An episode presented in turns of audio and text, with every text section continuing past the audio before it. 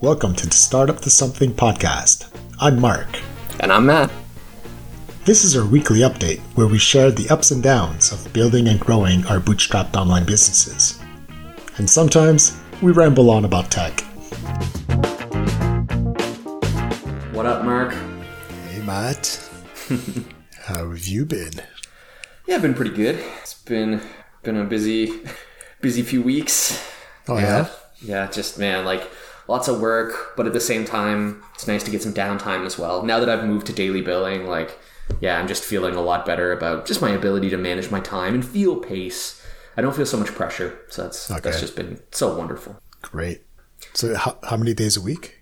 So I end up working four. Uh, I bill three for one client and one for the other. And then um, I really, really have fallen behind on a lot of my admin work. Um, so Wednesdays, you know, the day we record on Wednesdays.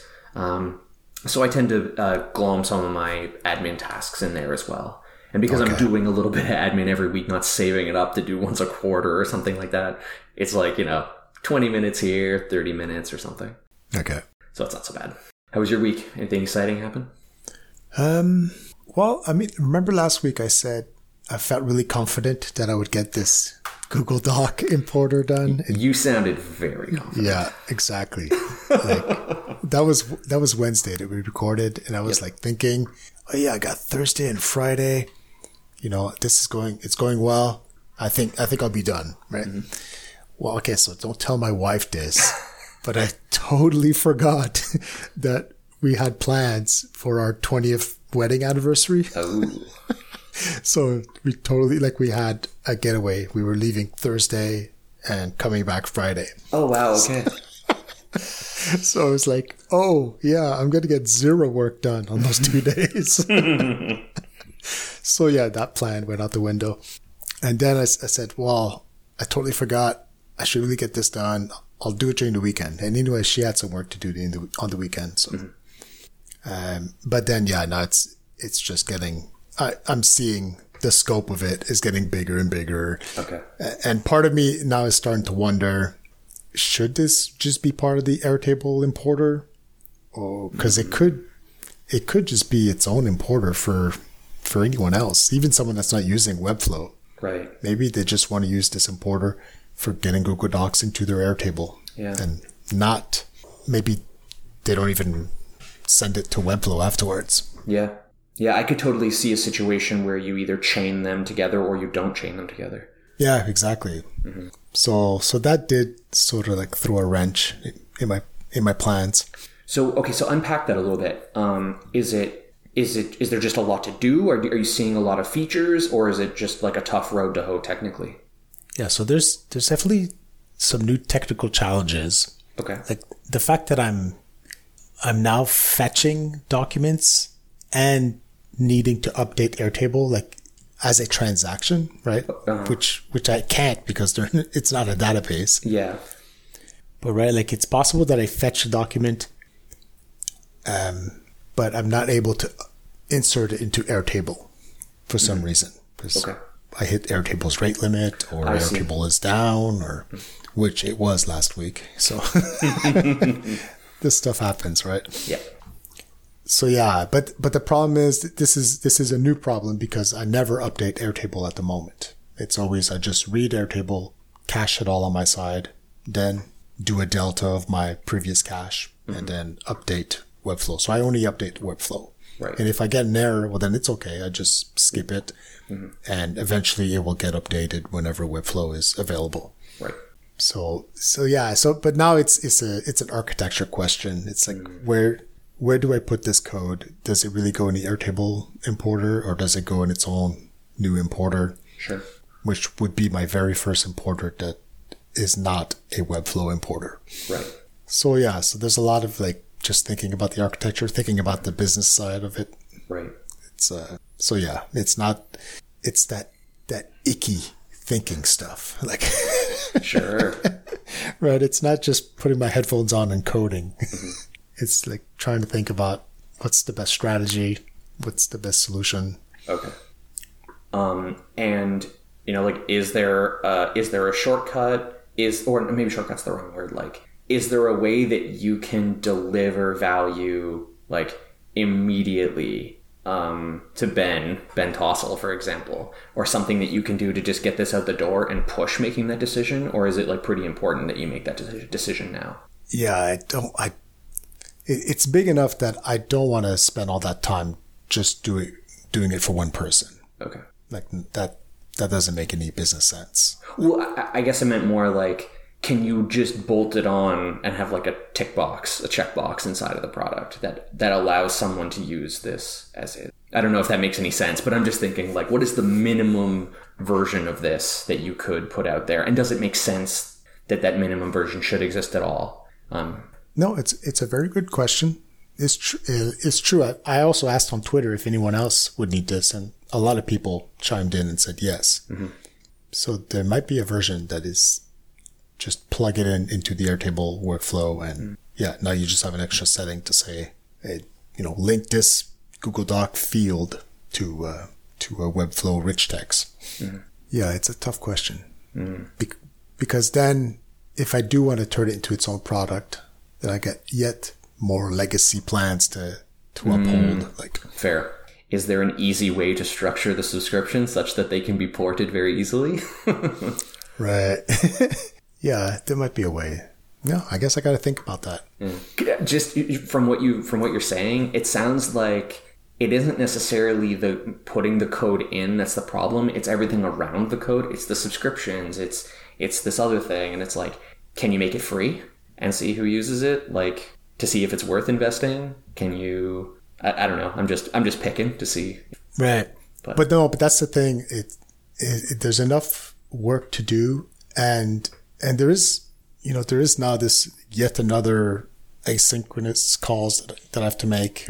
But where there's like there's I/O waiting, like you know I make I try to fetch a Google Doc, and who knows, it might be super slow. It might take me three seconds to fetch it. Um, that you know that could just slow down the whole import. Mm-hmm. So that I mean that's where I, started starting to think maybe this is not the right approach. Like, mm-hmm. but there's so much code to do that it, if it doesn't feel right to just try to patch it into the work, the current workflow and just, uh, yeah. But I mean, I need to think about it more now. Not that you've asked a question. I was leaning towards not just doing a new importer for it. And, and also that kind of makes it easier for people to test because I was also trying to think about the migration. Like, so like Ben right now has one field in which he's put his HTML. Mm-hmm. And right now he's doing it by like, like I explained last week, like using Webflow as sort of like a parser and then mm-hmm. extracting that HTML and copy pasting it Yes. into Airtable. And so his HTML is already in Airtable. Mm-hmm. So like I doubt I can ask him, oh, well, just delete that field. You know, just delete it, and and then I'll f- I'll go fetch some Google Docs and I'll just write over that field. Mm-hmm. Right. So like the my, I don't think that's gonna that's gonna fly. Like no one is gonna want to to do that and lose who knows how much mm-hmm. how much days of work that's been done. could they not like copy that table or because it's not a base right like air each because i'm thinking about it like a like a google sheet i know that's not what it is but like yeah you there would be a table can they just duplicate that table and then change their importer to point to that new one and delete that row and then see how it would work that might cost No. them something though because they No, they, no, you can't. No, you can't do that. i know zero about i know very Yeah. little about airtable Yeah, and it's really it's really complicated to explain. I, I don't know if this makes interesting listening. Yeah, no, Like, I don't enough. I don't know how to how to describe it, but uh, there's the big picture is that there's a different use case where someone is coming to me with a a never before imported Airtable. okay i see what you that mean. one that one is simple. Just put a bunch of Google Doc links in a field and map it, and then I will populate populate your Airtable and then sync it with Webflow. And then you have you know, the person who's already using using it mm-hmm. with an HTML field, and now they want to have like they want to migrate over. right But I think that that scenario is too complicated. Like I don't think there's a smooth migration path. So I think, yeah, I think it's a dead end. I think I need to go with the other importer instead. okay So then they'll be able to test it. It's it's really simple to test. They just create a new link field, a new HTML field, and then run this new importer and it will just populate the field and then you can go look at it, see if it makes sense. And if it does, then go back into your previous Airtable to Webflow workflow and just switch the field. Yeah, yeah, there you go. And say, okay, now use this field instead. Sounds great. Yeah, so I think that's, yeah. And of course, we'll see. I'll, I'll probably encounter a bunch of other things I didn't think about. but that's why these, you know, it, it's so hard to go from prototype to finished product. Oh man, yeah. It's like it's it's not. I, I still make mistakes at estimating how much work it, is involved. It's really hard. And like to design an onboarding experience that matches the needs of all the different people and the different flows or like flows, like the different way that they interact with each product and yeah. Right, exactly. That's it. And like how how is Ben gonna migrate, mm-hmm. and then how's a new user gonna use it? Yeah. It's like there's there's too many scenarios. Hmm. So that I think it'll be a new importer. Now I got to figure out the plans. Right now, all my plans are based on how many CMS items you have in Webflow. So now this is a new plan that has nothing to do with Webflow CMS items. Can you push? beta beta and list them, don't charge anything, and then figure it out later. Yeah, I know exactly. Yeah, for sure. I mean, for sure, I will I will include it in the price of the the, the existing customers that want this new feature. Well, I mean, I'll, I might have to f- force them to upgrade to the the, the premium tier, but uh, but we'll see. Uh, Those are those are the details. Yeah. More decisions to make. And after all that work you just put into pricing. uh, Well, not I, at least I thought ahead when I did that part of the pricing plans. Like I I found a generic way of of expressing it. Like you have you have Stripe subscriptions and they offer functionality, right. and then you have workflow requirements where they require functionality, and then I just have to compare them. Do you have you know for all these these projects that you have that have requirements? Do you have enough subscriptions that meet those requirements? Oh yes, right, right. So I think I think I'm I'm set up now that I can do a, an Airtable one. So yeah, so so that's the coding part. Um, otherwise, I've had this huge customer support explosion this mm-hmm. week. Hmm. Like I don't know what's going on, but Power Importer is exploding. So like are there problems or is just people with questions? it's just a lot of questions coming in. Like Okay. Yeah, so a lot of them are like questions I haven't seen in forever. So it's hmm. it seems like it's a new batch, it's a new cohort of people coming in that Okay. have less knowledge about Power Importer. So yeah, so I'm spending a lot of time answering the same questions I've asked, I've answered before, and Okay. uh, but otherwise, no. I mean, it's not it's it's not like because there's a bug or anything. Yeah. It's just more people with the, the typical questions, like very broad. They haven't even kicked the tires yet, and they want to know like, does it do this, this, this, and this? Right. Which is so annoying as as, as a developer that doesn't like to repeat himself. It's Yeah. like, did you watch the demo? The demo answers that. Um, are these people that are asking the questions without accounts? Because I remember you saying that you put your email address right on the page so that you could receive. yeah, exactly. so yeah, some of them are like they don't even have an account. I can't even find them in, Okay. in my database. So, but uh, but otherwise, yeah, there's some that are paying customers, and, and now I have I have some premium customers that get priority support. so like I still haven't fully automated that yet, but whenever there's a new premium, I go in Gmail and I I add a filter to add a, a label to them saying Oh. priority. Oh, that's cool. Yeah, but it's it's all manual right now. It's like Okay. it's it's it doesn't scale. It's okay for now, but eventually I'll have to. Um, that's one of the things I'm looking into now. Can I find a customer support tool that doesn't feel corporate and inhumane? Oh, it, uh, the the guy. Um, uh, there was a guest on Startups for the Rest of Us. yes. Keeping it was like all inside of Gmail. That sounds pretty interesting. Yeah, exactly. That is the first one I'm going to try. Okay. Yeah, I heard that interview and I was there.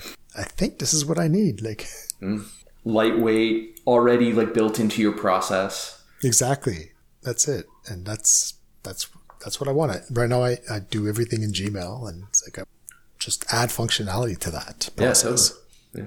Like now I already have little bookmarklets where I'm able to to like when someone comes in, I'm able to s- select their email and run the bookmarklet and then it searches in my admin panel like for that customer. Oh wow. So then I can see their profile and I can log in as them. Man, look at you. Man, that's that's sick. That's super cool. So yeah, if I could even write a Chrome extension instead, so just add links directly into Gmail, it'd be even better. Oh man, that'd be killer. So yeah, I think I would like to continue to work in Gmail. There may be a solution for you. Yeah, exactly. Yeah, no, it, uh, I I did do a first glance at the product on their on their website, Okay. so it's just a question of yeah trying it. Trying honestly, trying tools like that feels like a mountain to climb. Of Yeah, I you, know, eh? You want to give it a fair shake, but you're like, man, I have to, how much do I have to invest? Like, what is the onboarding like? Because if it takes more than 30 minutes, it's like, ugh, am I, is it worth it? I don't know. Yeah, exactly. And am I going to make a mistake that makes me look stupid in front of a customer? Like, Yeah. Where it sends five links to the customer instead of one. Because is it a Chrome extension? Yeah, Okay. it's a Chrome extension. Yeah, because at first I thought it was like a, a Google Workspace app. So I looked for it and I couldn't find it anywhere because I didn't remember the name of it. Like I was like, oh, what, what was the name of it? So I looked all over the Google marketplace and I could not find anything that sounded like what he was talking about. I was like, what the hell? So then I had to go to startups for the rest of us to find the episode, find the product name, hmm. Google that, and yeah, it's not even in, in, in the marketplace. What the fuck? That's weird. Then I realized, oh, okay, it's just a Chrome extension. Oh, I see. Okay, yeah, yeah. So yeah, he. So that's it. They didn't put up. and They didn't build on top of the the, the APIs of Google Right. of Gmail. But yeah, and that, it's it's funny you mentioned that, right? Because I also like uh, often get DMs from people, right? Like trying to pitch their product, right? Okay. Hey, you should try this, and then uh, it only takes two minutes to set up. And I was like, I know for a fact that is not true. Like, like you're just thinking of, ah, it just takes two minutes for me to, to add your your script to my website Yeah. right? It's like it's gonna take a lot more time. Like an example was uh, the script that creates, you know, a wall of love on your site, right, with all tweets of people liking your product. Yeah. So it just takes two minutes to set up. Like, it's like, yeah, sure, I'll add, I can add the script in two minutes, but like, how do I select the tweets that are going to show up, right? Mm. I'm going to have to spend more than two minutes, like searching for them and deciding which ones appear. And it's like, you, you, you know, right off the bat, it's not true. It's not going to take two minutes. Yeah. But that's a good exercise, right? Because, because I'm often on the other end of it, Yeah. and I think it's really easy. Try, try Power Importer. It's really simple. Mm. And then I got to think, well, no, maybe it's not that simple for them right now in, in their situation. Yeah, for a lot of those products, I think like, is it simple enough that I, as the vendor, could actually set it up for you? Like, I can go on Twitter and search for hashtag Power Importer. I can find what I think are the best tweets, and then like make a mirror of your web page, embed the script, and be like, oh look, like this is what it Right. this is what it could look like, and it's literally that easy. Yeah, exactly. That's it. What people call like white glove onboarding. Yeah, Yeah, just do it all for me. Mm-hmm. Then, yeah, then I'd be sold. Yeah, you're right. It looks great. And that will take me two minutes to add to my site. Yeah, and it's and it's easy enough that w- literally it's like, oh, I've got like, I mean, I could think of a million ways to automate part of that, but to be like, oh, I picked tweets zero through nine, and like I pre-created you an account, and zero through nine are listed there, and if you want to change them, then you can or whatever. But you get literally the example that I created for you. And like, Yeah. Because yeah, I would. I mean, you're very busy. You have a lot of shit that you'd rather be doing. It's like, do I really want to spend? It's like if I invest an hour, and we all know if it's an hour, then it's three hours. Like, Right. Exactly. but like, it's gotta like God. I want it to work. Like, I want your product to work. I really do because I want. I want my life to be easier. yeah, it's, uh, it's funny. Like these things become, these are people that are putting things on your to-do list. Yes. it's like, sorry, my to-do list is already full and it's already being neglected. Yeah. I feel don't bad need- about the current state of my to-do list. Like, I can't. even a two minute like to do is too much. I don't want it. so yeah, that's uh I mean it's it's it's a good problem to have, this too much support. yeah. but uh there are some days where there's just they're just too much. like I don't get any dev done and I'm like, okay, I need to hire someone. And and not that it's it's going so well because that was the big unknown, right? Okay, I'm changing my pricing. Am I going to go bankrupt next week? is everyone going to quit, and am I going to go bankrupt? And, and no, the answer is no. Like it, it's still growing and it's still doing well, and yeah, it's still it's still the same amount of people, same amount of signups that convert into paying customers. Incredible. Like, that hasn't changed. So, so someone would definitely say I'm not charging enough. Man, that's so good. That is so good. Yeah. So now I feel more confident that okay, this is doing well. I I can hire someone out to help. And do you think, it, like, are you thinking customer support? Yeah, I still haven't made the final decision. Is it customer support? Is it marketing? Mm. Is it both? That would be awesome. Oh shit! All of the above. Exactly. Right? Can I find because there's some days where the support is not going to take you all day. Yeah. So on those days, can you like build a clonable?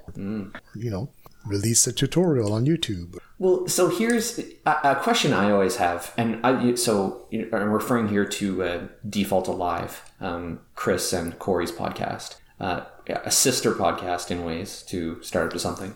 But where did Chris find Noah? Because Noah sounds great. Like, so Noah is, I I don't even know how to describe him. He's just a young, hungry dude who works with Chris and takes and does a lot of things and is willing to take on a lot of tasks and learn and try things. And I'd love to know where he picked Noah up and how do you how do we find you and Noah? Yeah, exactly. Yeah, like yeah, I think he found him in the community. Like Noah was very active. Noah has lots of side projects. So yeah, he was uh, he was known. So Okay. Like in the in the community of like San Diego. uh, no Webflow. Oh, in the oh if- out of the Webflow community. Okay. Yeah, exactly. Yeah, yeah. Like uh, Noah has some side projects. But I don't remember them by heart, but uh, Okay. Noah, if you're listening to this, help a brother help brother out. no, he's he's. I think he's. I think he's full time on Oh yeah, for I'm, on JetBoost now. I think he is. Yeah, I'm thinking like if you know somebody that would, Right. that would be a good fit, then make some magic. Yeah, I mean, I saw um, I saw Andy for Data Data Fetcher. It's an uh-huh. Airtable app. Hmm. He's also an indie hacker. He posted a job listing, and like when I read the description, I was like, "Wow! Like, who is this unicorn? Where are you gonna find them?" Yeah. right? It was like someone who could do marketing, could do customer support, who can hmm. who can do some coding too, who can you know like. And I was like, "Wow! That that sounds magical. I want I want this person." or like after you hire someone, just send me this the second best one. Yeah. send me your your your top reject. Yeah. So that that inspired me that yeah, I should I should just write a job listing hmm. of that perfect unicorn that I'm looking for and mm-hmm. just put it out there, man. Let the universe do its magic. Absolutely. I have no idea what I'm doing. I've never. Don't say that. They're gonna hear you. okay, scratch that. Don't listen to this episode. I know exactly what I'm doing. no, it's uh, it's very it's a, such an interesting idea because I agree. Like I, I see some of these job postings sometimes, and I'm like, man, you're never gonna find that person. But that really isn't true. Like I, I mean, like the example you know I I think think about is in the last episode or three from Art of Product, Ben found that person to be like his chief of staff. He found he was a programmer and he's marketed and works in open source software and all sorts of stuff. And it's like, wow, it's hard to believe that this person exists. But Ben put the word out and this person existed and floated into Tuple. And you're like, man, this is crazy. Right. So, I mean, like, you got to start somewhere. Yeah, but, but th- that's that's where I know I know that I don't know what I'm doing because I'm sure the process was very d- difficult. like, yeah, you put the job listing out there, Yeah. but then maybe you get a flood of of resumes and you have to sift through them and interview people mm-hmm. and test people out, and it's like that's the part I have zero experience with. Yeah. You uh, know, the, it's the It's the known unknown. Yeah, totally, totally. Yeah, it's like if only I was assessing just your coding skills. Perfect. That I can do. right. How do you feel about integration tests? Like, all right, I can test you. But yeah, like, tell me about marketing. Let's talk about attribution. Like, I don't know.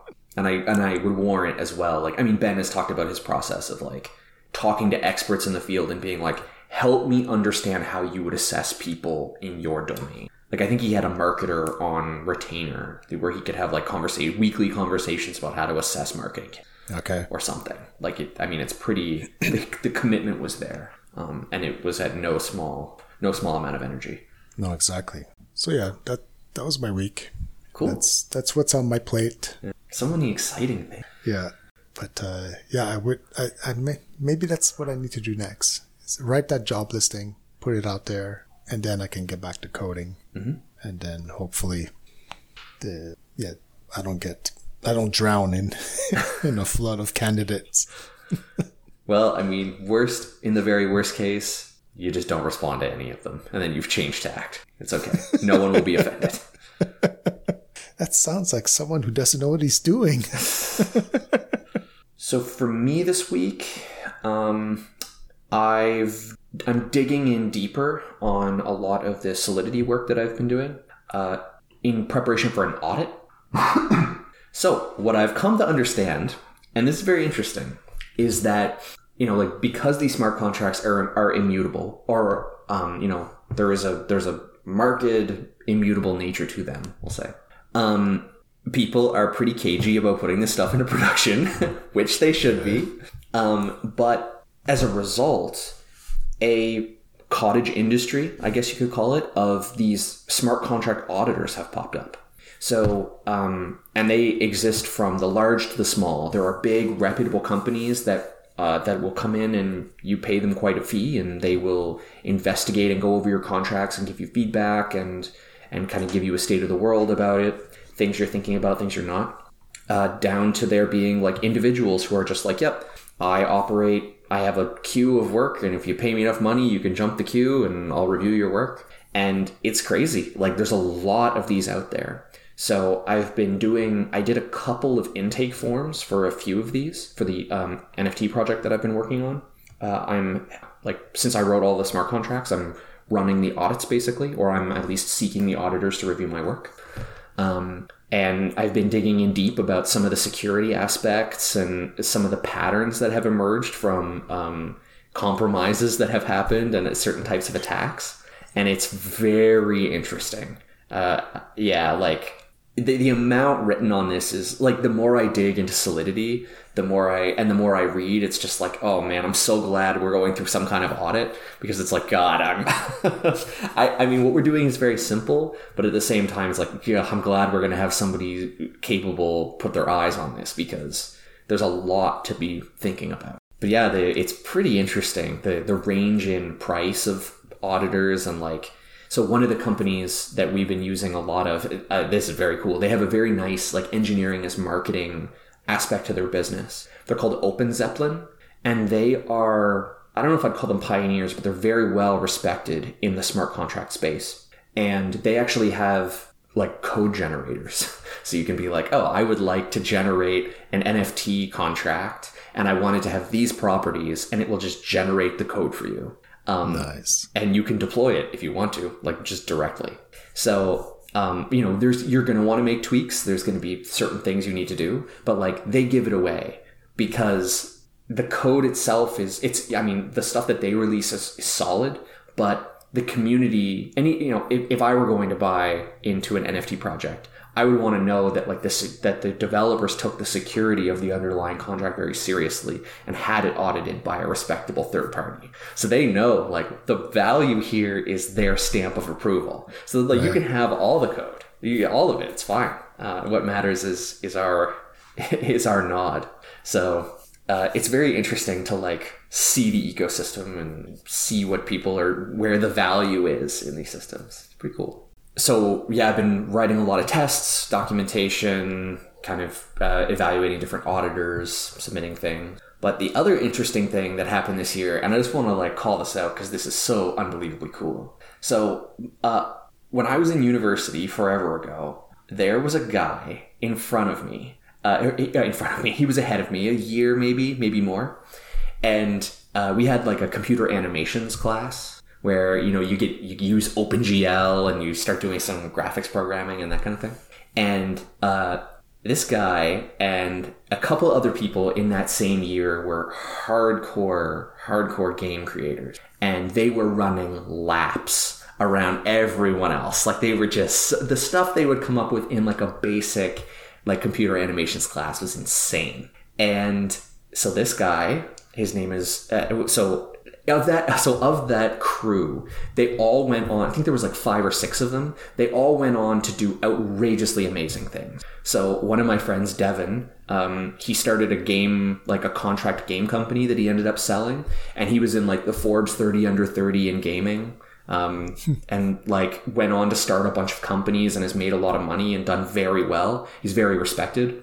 Um, there was uh, a, a bunch of other people did consulting uh, and done very well. Another guy is very high up at Unity. Um, he so we were using very we were using like infant infant versions of Unity at the time, and these guys were pros. So they actually did Unity consulting as well. Daniel um, graduated and then went to go work for Unity. I'm pretty sure he's still there. He has a very high up engineering position. And then there was Andrew. Andrew Shouldice is his name, and he created a game called Tunic, and he started building it like I think it was like 10 years ago. It might be like eight. It's taken forever to come out, but it has, it is completely solo developed. It looks incredible. It's like an isometric kind of, um, uh, kind of style. Just, it's just a beautifully done game. And like, I just want to like point out, like, it was solo developed. He did everything himself except for the music and it's like I've been watching it th- over the years, waiting for this to come out, just waiting to like get to see his to to play the game and see what it's all about. And like it came out today. So um, another game. I don't know if you've ever heard of or played Stardew Valley. Have you heard of this? Okay, no. it, it, it, basically like there was a game forever ago called Harvest Moon. You were a farmer and you try to like marry somebody in a village. It's like a farming simulator. It was really fun. Um, but Stardew Valley was basically a remake of that um, for the PC, and it was the same sort of thing. Solo developed, did everything. It took him years and years and years and years, but now he's like, you know, I think he made ten million bucks or more. Like he, he earned every penny. And God, I hope this happens for Tunic. I'm so excited that Andrew's game has finally come out after all these years. And I, it came out today, and I was searching on Metacritic to see, oh, how's it doing? And it's like an 87 out of 100 on Metacritic. Okay. So I'm just like, oh god, I hope he makes all the money. Like it's it's it, I because like I mean he would he would have been living in poverty, um, only working on this full time. Like he's been working on it full time for so long. Um, and I know he picked up a publisher along the way. I don't know how much money they help you with or anything, but I just think, oh man. So Andrew, if you're listening to this, I congratulate you and God, I I hope you're enormously successful because you deserve it.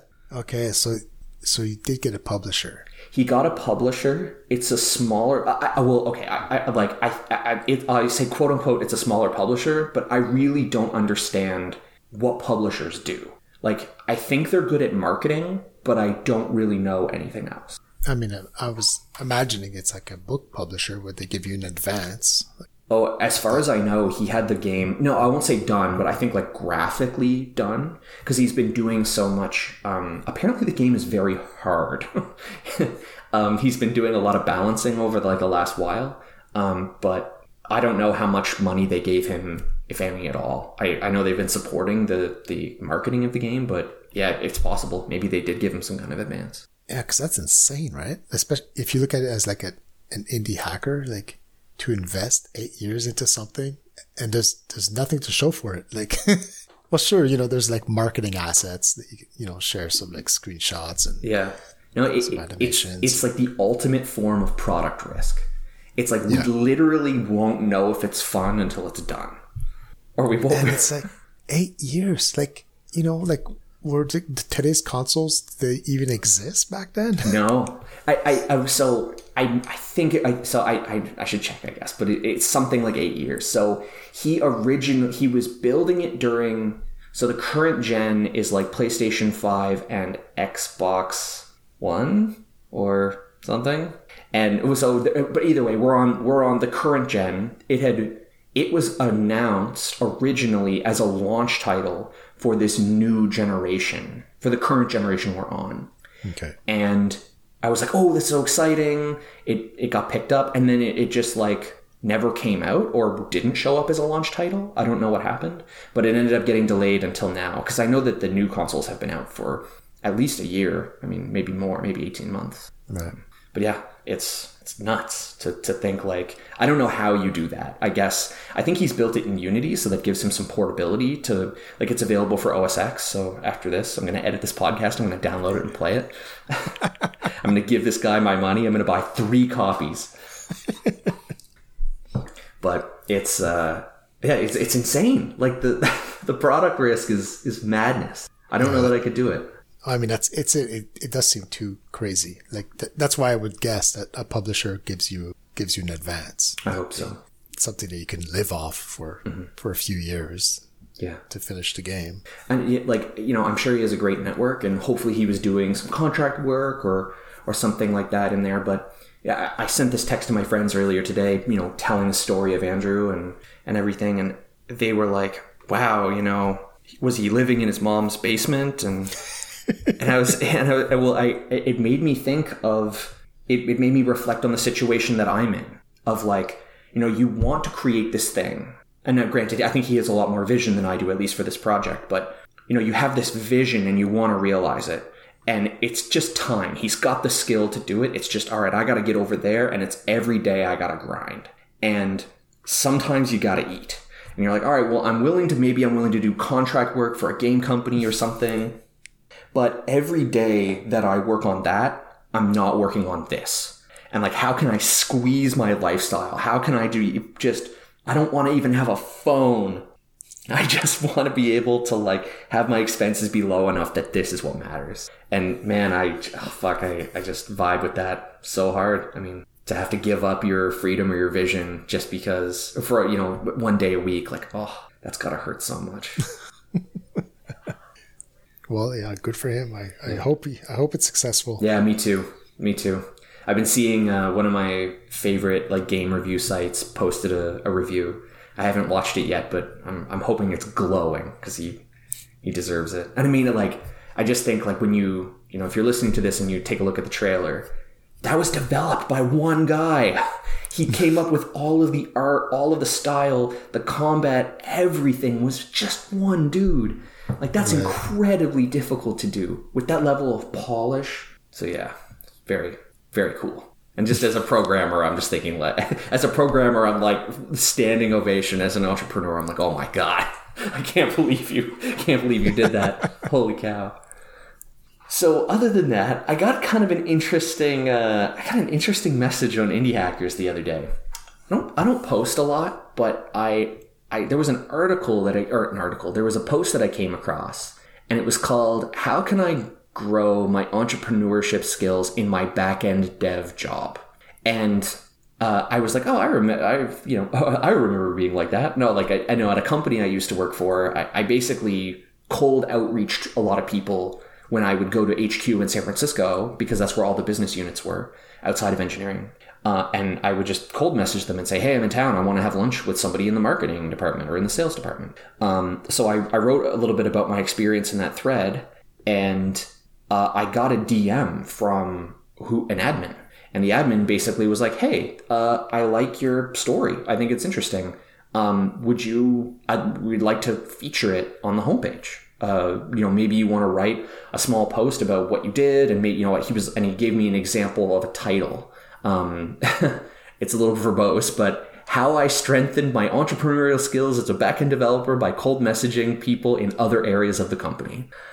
Um, so I, I responded and said, okay, I mean, you know, if you think this is interesting, then, you know, maybe I can take a crack at it. But after thinking about it, I was trying to decide, like, is this a something that I want to see in this community? Like, so I'm a little bit on the fence of, you know, I, I'm I do live in the world of that I'm biased of of I believe that everything I have to say is not worth sharing. So, so I'm just like, no one cares about reading this. But realistically, like, is this something that I care about?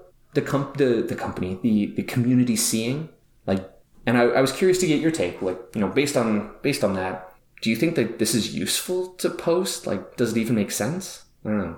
It sounds like someone's putting a to do on your to do list. I agree. I agree. But I mean, right? It's yeah. like it feels it feels flattening, like flattering. Oh, thanks. You know, hmm. wow, you you want to hear my story. That that's cool. But then if you take a step back and th- this is is this really what the kind of content you want to be producing? Is that really what Matt is about? I, I agree. I don't think that it is. I mean, I don't know. Like, is this what I want to be known for? Not really. I mean, part of me just kind of believes that, like, I don't know, this, that it's not entirely useful to anybody, or I don't know. I cold emailed people inside of a company and I had a few meetings. Like, so what? Is it that interesting to even talk about? I don't know. I mean, sure, it it, it, it might be interesting to some people on the forums, but uh, I, I, it's funny you mentioned it. I, I also got uh, contacted by indie hackers. Okay. It was it was a cold DM on Twitter, Uh-huh. and basically it was like I should have pulled it up so I could read it, but but it was like oh this you know Airtable is becoming a really popular tool with no code indie hackers.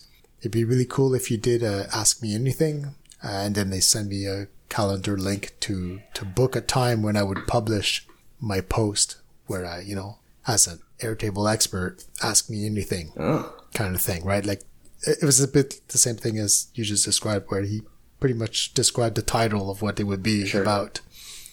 But I mean, right away, it felt like a cold automated DM because there's nowhere in my profile that says I'm an Airtable expert, and Right. and and yeah, I felt like I mean, I felt flattered, like oh well, that's that's cool. But then I started thinking about it. No, this is most likely just automated, and this is a way for them to increase engagement on the site. Hmm. I mean, I guess But- it could have been automated. Like, what kind of posts about Airtable have you made on the site? Because they would have had to connect your presence on Indie Hackers with your presence on Twitter. Yeah, like I don't even know if I mentioned. I mean, I guess I must have mentioned Airtable once or twice on Indie Hackers.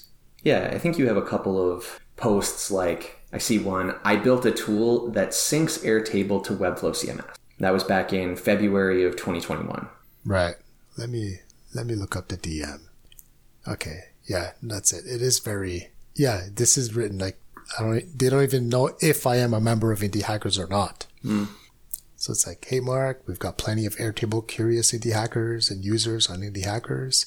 If you're not familiar with us, Oh. we're a community of solopreneurs and bootstrappers. You know, so it's like, okay, so I mean, my handle on Twitter is the exact same thing as my handle on Indie Hackers. So there was no research done. It was just Yeah. a cold outreach mm-hmm. because I must have mentioned Indie Hackers on Twitter at one point. Mm-hmm. Most likely that's why I was picked out. Mm-hmm. And then they picked the word Airtable from my pinned tweet, maybe. Could be. But yeah, and it goes on, yeah, explaining this that you know that there's a calendar link and uh, you can schedule a time where you'll post this Ask Me Anything mm. post, and then they will promote it to get engagement. Okay. So at first, I I considered it for like a minute or two. Like, oh yeah, I guess, I guess. Oh, lucky me! I'm, I'm special. but it was like, nah, this is just automated outreach and hmm. and yeah, they're just putting a to do on my to do list. Hmm. Yeah, that's fair. I mean, like, yeah, I guess you'll you you would have an idea of if that's where your community was. Like, does your does do the community of people who care about syncing Webflow or excuse me Airtable to Webflow? Do they live on Indie Hackers? Do they connect? Can you connect with them? Sure. Yeah. I mean, Indie Hackers has these subgroups, right? That you can join, and there is a no code one, and and I do hang out there sometimes. Uh, so yeah, sure. I mean, I, not I, I wouldn't do the subject that they suggested. Yeah, I, I didn't uh, I didn't love the subject that they suggested, but yeah, like, but I would have, I would have, I considered just yeah booking a slot on their calendar and and then posting what I thought might be an interesting conversation for people to ask me que- any questions about. so do you not want to do it because you feel like it's a to do? Is it not positive marketing for you? Is it just not interesting? Is it because it was Yeah, I mean, automated? No, it's not so much that. Like I, I have thick skin. no, no, it's it was just that I I have so much more things to do on my plate, mm-hmm. and I'm not. Yeah, like I don't. I don't know. How how do you feel about online communities? Like, it's you know, like I feel like they're really great when they're small, and then they grow, and then there's like there's a point at which they grow to that size, and it there's nothing good about that community anymore. Mm-hmm. I mean, I'm not I'm not saying that about indie hackers. I don't want to say negative things about specific communities. Mm-hmm. But, you know, if I were to start an online community as a business, like I think there is this scaling problem. Like as it scales, it gets less personal and mm. so it gets a bit more spammy and then eventually it's a marketing channel. It's no longer a community. It's Yeah. I don't know. I mean, I think for me, it, it's just quality. Like, am I, I? I feel like when I go on Indie Hackers, for example. you know, So I mean, like the two communities for indie hackers that I really like care about and and check out are like the indie hacker self care and self development, um, like subreddits, sub sites, and because I'm interested, like those are the things I like to talk about because I find that the front page is very, yeah, it's either a sales channel, spammy, or it is, I don't know, like it's just not relevant to me and my problems. Um, like it feels like what I need is time in the time in the tank, not necessarily like I don't know. I don't know that I need advice necessarily about how to proceed. Um, or like honestly, the quality advice that I've been getting, I've, I've been getting on Twitter because discussions are happening there. Like all the talks we had about freelancing and Right. and that kind of thing. Like that all came out of just genuine thoughts that were coming out on Twitter. yeah, exactly. and I could, I mean, are those things happening on indie hackers? No, maybe. Maybe I don't spend enough time, or maybe they aren't happening, and I'd appreciate it if they were. Or maybe it's just the way I feel about the forum now. Like, there's been so much spam that even the good content I have difficulty like really appreciating because I'm like, ah, is it? It's coming from there. It's just kind of low quality. Yeah. No, I really think I think every community has this problem. I don't know how you do it successfully as a business. Hmm. Like how do you keep it so that well maybe they're just not for me. but you know, I don't know. I joined a community because because it's lonely being an indie hacker hmm. and I wanna I wanna connect with other other people like me. Hmm. But when it's small that that seems natural. Like every, everybody knows your name, right? When it's small. Yeah. Uh, but then when it grows to a certain size, then it becomes mostly anonymous people, and you don't know, and it becomes more of a marketing channel. Yeah, like it's funny. Even uh, even the uh, um, microconf Slack. I was blanking on the name. On even the microconf Slack, like it's quite large. There's not a lot of posts, but like the quality is extremely high. It's like so high that I feel like people feel like they can't socialize. Right. I mean, they- they've done a great job at keeping spammers at bay. Like that is, that is, yeah, it's an amazing community for that. yeah. But you're right. Like there's no, like, there's not much chit chatting and just, you know, shooting the shit with some people. Yeah, that yeah. If there if that's going on, it's happening in channels that I am not in. Yeah, exactly. It almost feels a bit like LinkedIn, right? It kind of does, yeah. Where everyone is very conscious of their professional image mm-hmm. and but people I, I feel like people at the same time are not afraid to um to share what they know. Like if if you tap the one of the channels and say hey i'm looking for information about this people will kind of state their experience or they're they're happy to give referrals that kind of thing. Um but yeah like agree. It, it's still very formal. Yeah, it, which is which is actually one of the better communities that I'm part of. Like I, yeah, because it's grown to a certain size. Like I don't expect uh, where do you know everybody's name yeah and kind of size, right? yeah and The that yeah. Number of 150. Mm. Yeah, that's really the problem. Is that it is quite large. I mean, Yeah. we, they've done a great job in policing the spammers, but that doesn't mean that yeah that everybody. Yeah, and it, they've started with like this weekly post. Like they have a community manager now, right? Yeah, Like Jessica, I think, or I think so. and they they post like once a week and basically like they pull all the interesting conversations that happened that week and put them all in one post hmm. and at one point there was like an accountability challenge. Yep. So yeah, it it's really tricky, right? Like how do you how do you balance it? Like I, you know, I was a guest on a the Wannabe Entrepreneur podcast Yep. a few weeks ago, and Tiago, the the host, like he also runs this this community, this Slack community, mm-hmm. like calls it a a co-working space. So there's like there's a channel where you can actually log in to uh to like a video chat and just work Right. like a, a Pomodoro with other people. Uh, so he, he asked me, "Oh, you should you should join it." So I, I you know I joined it just to check it out, and because it's so small, like it feels very friendly. Oh. Like it's it's great. Like like it you get yeah like everyone's helping each other, and it feels really great. That's awesome. I know that the second it grows, right? Mm. Like the second it 10x's, it's not going to feel like that. Yeah. But if he wants to run this as a business, like it has to 10x or 100x. Yeah. Yeah, he is. I mean, I'm sure he wants to maintain the experience, but he is actively trying to degrade the experience by bringing Yeah. more people in. Exactly. I mean, it's just I, I just think it doesn't it doesn't work. The the only way it could work is if you charge, you know, like a thousand dollars a year to be a member. And then you could be you'd be fine with fifty or hundred members. It's like, yeah, that's fine. So one community that I would l- so I would like to check out for this reason is the Dynamite Circles. I've never heard of this. Uh, have you heard of like the Tropical MBA?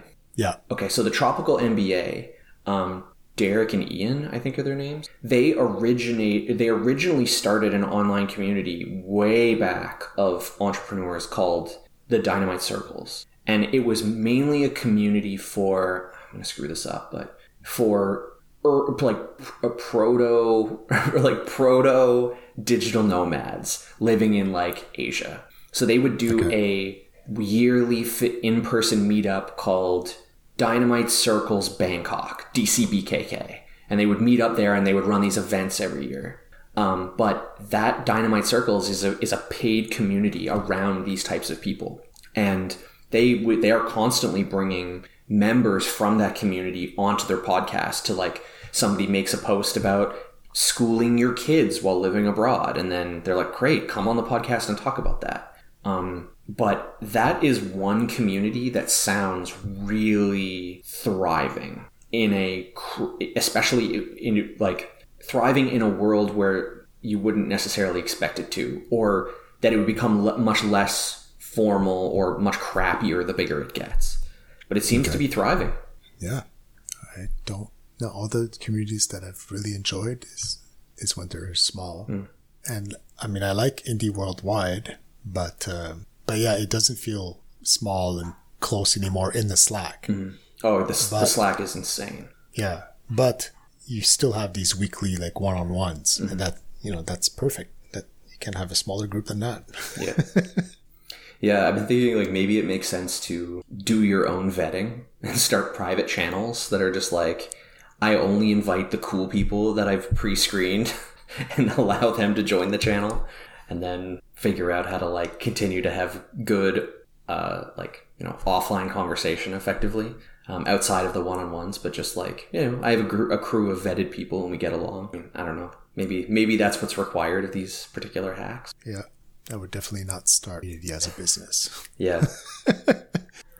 like unless you know unless there someone has come up with a recipe that works Yeah. like how do you how do you grow it but then like i don't know gamify it somehow that makes it still personal and yeah i don't know One community actually that I've become aware of very recently is um, so a friend of mine. Uh, have have I talked to you about hundred devs, one hundred devs? no So a friend of mine uh, that I went to university with, he, he decided he was like, I want to learn to code, and um, there is this awesome online boot camp um, by this guy Leon Noel, and his whole thing is he wants to get people jobs, so he wants to teach them how to be devs, and you know he he this is all he he does like a live stream uh, three days a week, and he has a YouTube channel where all the backlog is, and he was saying like you know this is going to suck.